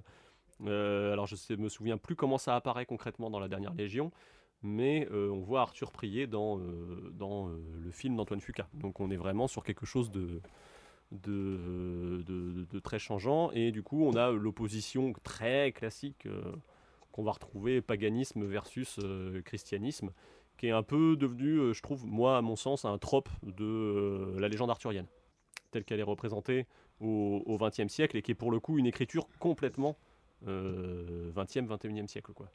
L'idée d'aller chercher cette opposition. D'ailleurs, je pensais euh, à christianisme, il y a la figure de Pélage aussi dans, dans le roi Arthur, qui est très présente. Euh, Pélag croyait que, en fait, l'homme n'était pas forcément condamné à euh, vivre dans le péché et pouvait, sans la grâce divine, devenir saint. D'ailleurs, je pense, sa- la pensée de Pélage peut se résumer à cette citation. La raison n'est pas viciée par le péché originel, la perfection est possible. Enfin, le roi Arthur, du coup, justement, qui nous est présenté comme vraiment bah, un disciple de Pélage, euh, euh, ça donne son espèce d'intérêt, il nous parle beaucoup de libre arbitre, hein. ce qui est bah, une valeur très euh, de maintenant, et dans le film, il l'oppose à, à bah, tu vois, cette idée très des tribus tyranniques des Saxons qui débarquent, le côté de l'Empire romain qui finalement les utilise et puis les trahit un petit peu, et puis en fait s'en bat les couilles, tu vois, de, des gens qui fédèrent. Tu vois, il y a ce côté, la figure du roi Arthur, elle, est un peu elle impose une sorte de démocratie, tu vois, à tout le monde en disant non, non, mais moi je suis roi, mais euh, libre arbitre hein, quand même, euh, voilà, vous faites ce que vous voulez. Hein. Par contre, quand on l'emmerde un peu trop, tu vois, il te découpe en deux. Donc c'est quand même un libre arbitre un peu à l'américaine, je trouve aussi. Peut-être que le roi Arthur finalement veut imposer la démocratie aux Pictes hein, aussi. C'est bien d'imposer la démocratie, c'est pas mal. et euh, non, mais tu disais par contre, tu vois, on parlait des scènes avec Pélage. Euh, je pense que le film vu du point de vue de Lancelot, dont tu parlais tout à l'heure, euh, Pierre, c'est quelque chose qui est typiquement du montage en post-prod. oui, oui, C'est-à-dire que vu qu'il y a cette scène avec Pélage qui existe dans la Director's Cut, tu vas avoir en fait un euh, je pense qu'au départ, il s'était dit, ah, on va peut-être voir tous les chevaliers un petit peu, euh, un par un, leur enfance, quoi. Et euh, ça a dû dégager, à mon avis, au montage, en se disant, non, c'est trop long, ça marche pas. Il faut quand même qu'on ait un narrateur unique, quoi, tu vois. Et ce qui du coup marche pas bien, et c'est pour ça qu'il y a un changement de point de vue, je pense, à un moment, qui devait être mm. peut-être plus homogène dans au moment où ça a été tourné, et qui finalement disparaît au montage, quoi. Il y a, et je dois absolument le raconter, parce que pour moi, c'est vraiment tout le sel du film, il est là on a le personnage de. alors, c'est Ambrosinus, il s'appelle dans la dernière Légion, mais il va se révéler être Merlin, qui est joué par ce gros cabotin de Ben Kingsley, qui euh, passe tout le film en fait, et c'est un peu le même postulat que Camelot du coup, tu vois, à faire un Merlin qui, euh, paraît-il, est super fort, mais en fait, il fait des petits tours de passe-passe, tu vois, il s'est dressé un corbeau, du coup, il fait genre, il connaît les astres et tout. Plus on arrive vers la fin du film, plus il va y avoir la dernière grande bataille, et ça va être formidable, et du coup, Merlin, il sert plus à rien. Et du coup, il se dit un truc formidable, il se dit attendez, mais moi je vais euh, servir à quelque chose. Il monte sur un rempart, tu vois, et quand il y a l'armée des ennemis qui approche, il, lève ses bras comme ça, comme un espèce de, métalleux, un peu un lendemain d'une matinée compliquée du Hellfest, et il commence à dire Voltigerne, c'est le méchant du film. Il a un gros masque, il est très méchant, et il dit Voltigerne, je te donne le feu Et là derrière, il y a les mecs, les soldats de la, dernière, la fameuse dernière légion qui disent Bah tiens, on va actionner les catapultes, et du coup qui tirent deux espèces de boules enflammées Et là, les gros méchants euh, se disent Oh merde, ils ont un sorcier. Euh, et, je pense que ça résume complètement bah, tout le truc de la dernière Légion, quoi. C'est-à-dire que on a un personnage qui ne sert plus à rien et qui essaie de faire des trucs rigolos pour amuser les enfants. Et moi, personnellement, ça me touche énormément. Et rien que pour cette scène, ce film a une certaine beauté, je trouve. D'ailleurs, on peut le mettre en parallèle avec euh, le roi Arthur de Fuca, où, bah, complètement. où bah, Merlin qu'est-ce qu'il commande à la fin, à la dernière bataille? Je vous le donne en mille. Les catapultes Et euh, mais ça, euh, mais, par contre, euh, leur Merlin à eux, c'est Stephen Dylan, donc Stanis dans, Stanis Baratheon de Game of Thrones, et qui a pas du tout le même charisme que Ben Kingsley, qui ne fait pas du tout la même chose, ça marche pas très très bien. sur le plan purement histo, je, dois bien avouer que ça fait peut-être partie aujourd'hui des trucs qui m'agacent un peu les catapultes sur les champs de bataille. Il n'y a pas grand chose, tu vois. Je suis plutôt bon public et dire qu'un film, c'est pas forcément un pas forcément la retranscription de la réalité historique, mais j'avoue que voir les mecs tirer à, boulet sur des, sur, des, sur des armées, ça me fait toujours un peu vriller. Alors, après, euh, c'est énervant dans. Euh, ça peut t'énerver de façon légitime dans Le Roi Arthur, qui est vraiment un film ah historique. C'est écrit dans le petit carton du début. Oui, non, hein. mais complètement. Je pense qu'Antoine si Fuqua, il a découvert son film au cinéma, il s'est dit putain merde, c'est historique ce que j'ai fait, j'étais pas au courant mm. moi. non mais ça, mais ça c'est un, un, un, trope un peu, tu vois, on utilise, en fait on a tendance à mettre les, les armes de siège comme si c'était des tanks, tu vois, c'est des armes de dissuasion, tu vois, donc du coup c'est... Euh, oui Edouard? Je dirais même, je, je, vais reprendre ce que je disais tout à l'heure, dans le premier podcast, en fait, pour eux, catapulte est égal à artillerie, artillerie qui est utilisée dans la guerre moderne aujourd'hui, et artillerie de campagne qu'on peut déplacer facilement. À l'époque, clairement, tu crées une catapulte, c'est, euh, tu sais que tu vas t'en servir pendant longtemps, pas pendant une bataille euh, vite fait. Ouais, c'est ça. c'est pas des canons en fait les catapultes. Ceci étant dit, en parlant de catapulte et euh, de roi Arthur, on avait prévu euh, pour euh, aller dans la continuité de cette analyse de faire le Camelot d'Alexandre Astier, qui devait sortir au cinéma normalement ce mois-ci. Et bah, on ne sait pas quand est-ce que ce sera, qu'on en parlera, mais attendez-vous à un retour du roi Arthur dès que, dès que ce sera possible, sachant qu'on avait vu aussi que techniquement cette année devait sortir Green Knight, un film produit par A24, donc du coup qui a fait, qui a produit entre autres The Witch dont on parlait le mois dernier. ça nous intéressait beaucoup de mettre en parallèle ces deux, ces deux films sur la légende arthurienne qui, vont se revendiquer ou pas de, l'histoire. Euh, donc à voir, mais attendez-vous à ce que ça revienne euh, dans nos propos. Pour le coup, on va laisser euh, Arthur se reposer avec ses chevaliers et on va passer à nos recommandations. Edouard, qu'est-ce que tu nous recommandes pour aller dans la continuité de tout ça? Oh, ben, dans la continuité de tout ça, moi je recommanderais le cycle du la saga du roi Arthur de Bernard Cornwell, qui, euh, je crois, correspond assez bien à cette, euh, à cette époque, à ces troubles où on va passer, où le reste de l'Empire romain va euh, cohabiter avec, on va dire, le haut Moyen Âge, enfin les âges sombres du Moyen Âge, et voilà, où Romains et barbares vont cohabiter pour donner naissance à une nouvelle, euh, une nouvelle civilisation, un nouveau, une nouvelle période. Bernard Cornwell, Bernard Cornwell qui, on l'a cité euh, précédemment, euh, Christophe l'a cité précédemment, était également à l'origine des livres Le Dernier Royaume, la saga saxonne, qui a été adapté par, par Netflix il n'y a pas si longtemps que ça, sous le nom de The Last Kingdom. Voilà. Et, euh, et, euh, et alors, je pense qu'en plus, c'est un petit peu assumé que c'est une des influences, de, en tout cas de parti pris de- du roi Arthur, hein, là, de... Bah, il y a un, y a peu de ça dans, les- le, dans le Antoine Fuqua. Euh, les droits de de- d'adaptation ont été achetés du cycle du roi Arthur euh, par la boîte de production qui s'appelle Bad Wolf, qui est constituée des anciens, euh, des anciens producteurs de Doctor Who euh, 2005-2010 du coup pour la période, et qui produit actuellement euh, à la croisée des mondes en fait. euh, D'accord. euh, sur HBO Max et du coup qui, euh, bah, qui je pense s'attellera probablement à, la, à, faire quelque chose de ses droits euh, achetés Mm. euh, après à la croisée des mondes du coup. Voilà. Je croise les doigts. Mais euh, si vous aimez bien le petit, sorci- le petit euh, Merlin euh, roublard de Ben Kingsley, je pense avec Bernard Cornwell, vous êtes bien. Vous êtes vous tombez au bon endroit. Mhm. Oui, tout à Parce fait. qu'il a ce côté, c'est quelque chose qui, qui se veut historique, donc il va vraiment explorer le côté, tout ce qu'il y a plus histo, mais en mettant du légendaire dedans dès que dès qu'il y a un trou et qu'on peut qu'il faut combler quoi. Exactement. Mais toujours avec une espèce de- d'idée de superstition plus que de magie quoi. Voilà. En somme. Et vous retrouverez le culte de Mitra et compagnie, vous allez Oh, voir, oui. il y a- il y, a tout dedans. Ouais, il y a tout. il y a tout. et toi Pierre, qu'est-ce que tu nous recommandes? Alors du coup, moi, en termes de recommandations, j'ai- pas grand-chose, en fait, euh, parce que tout ce qui avait... euh, J'ai pas grand-chose, donc je, vais juste évoquer la mémoire d'un jeu vidéo que, qui, qui a marqué euh, mon enfance, mais que je retrouve pas, donc c'est c'est un peu nul, je vais vous parler d'un truc... Euh, je sais pas si vous, si vous avez une piste d'un jeu vidéo euh, cryo interactif qui est sorti dans les années 2000 qui s'appelait Chevalier d'Ar- d'Arthur qui était un point and click assez classique mais avec euh, euh, une ambiance intéressante. Et en fait ce qui était marrant c'est que tu pouvais jouer un chevalier du coup d'Arthur de, la table ronde quoi. Mais avec deux points de vue. Le point de vue d'un personnage celte ou le point de vue d'un personnage chrétien du coup. Et, je trouvais ça un- intéressant bah, de de, de, rappeler le- la mémoire de ce petit truc là j'ai cherché ça n'existe pas sur Steam je pense sur Abandonware doit y avoir un truc donc il faut un PC clairement de- des années 2002 pour le faire tourner.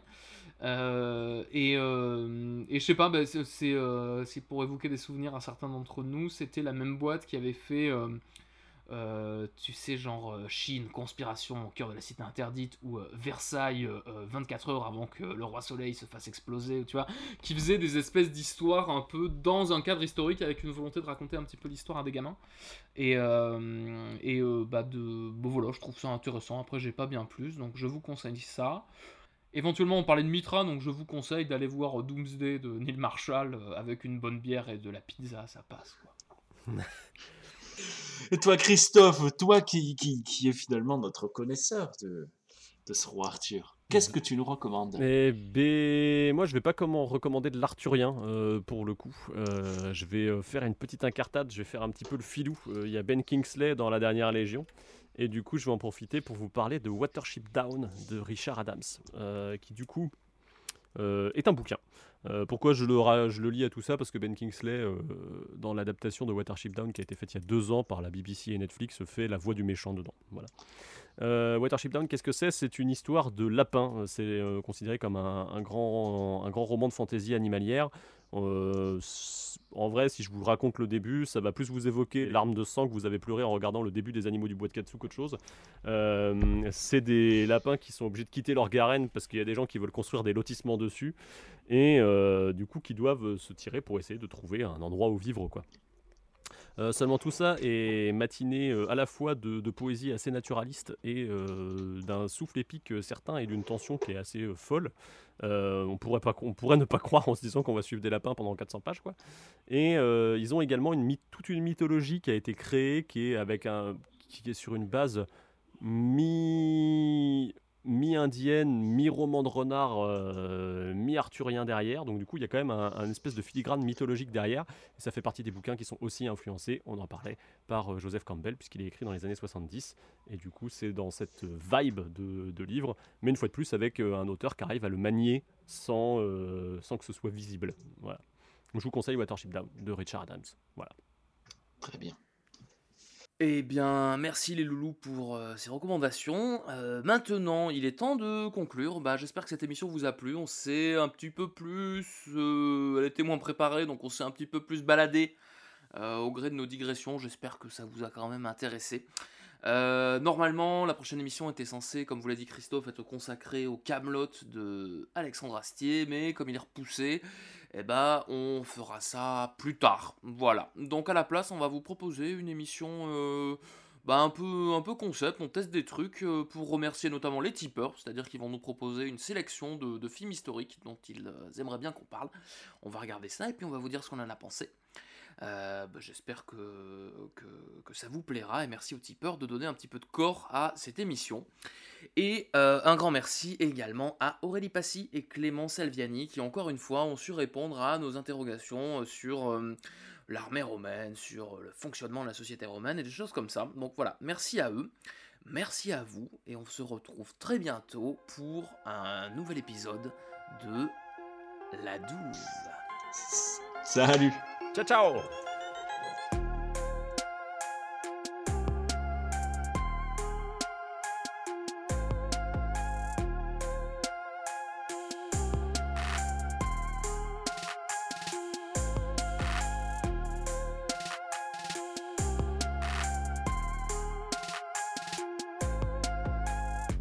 Bienvenue ou re-bienvenue dans La Douve, la version netto de la marche de l'histoire. Et ensemble.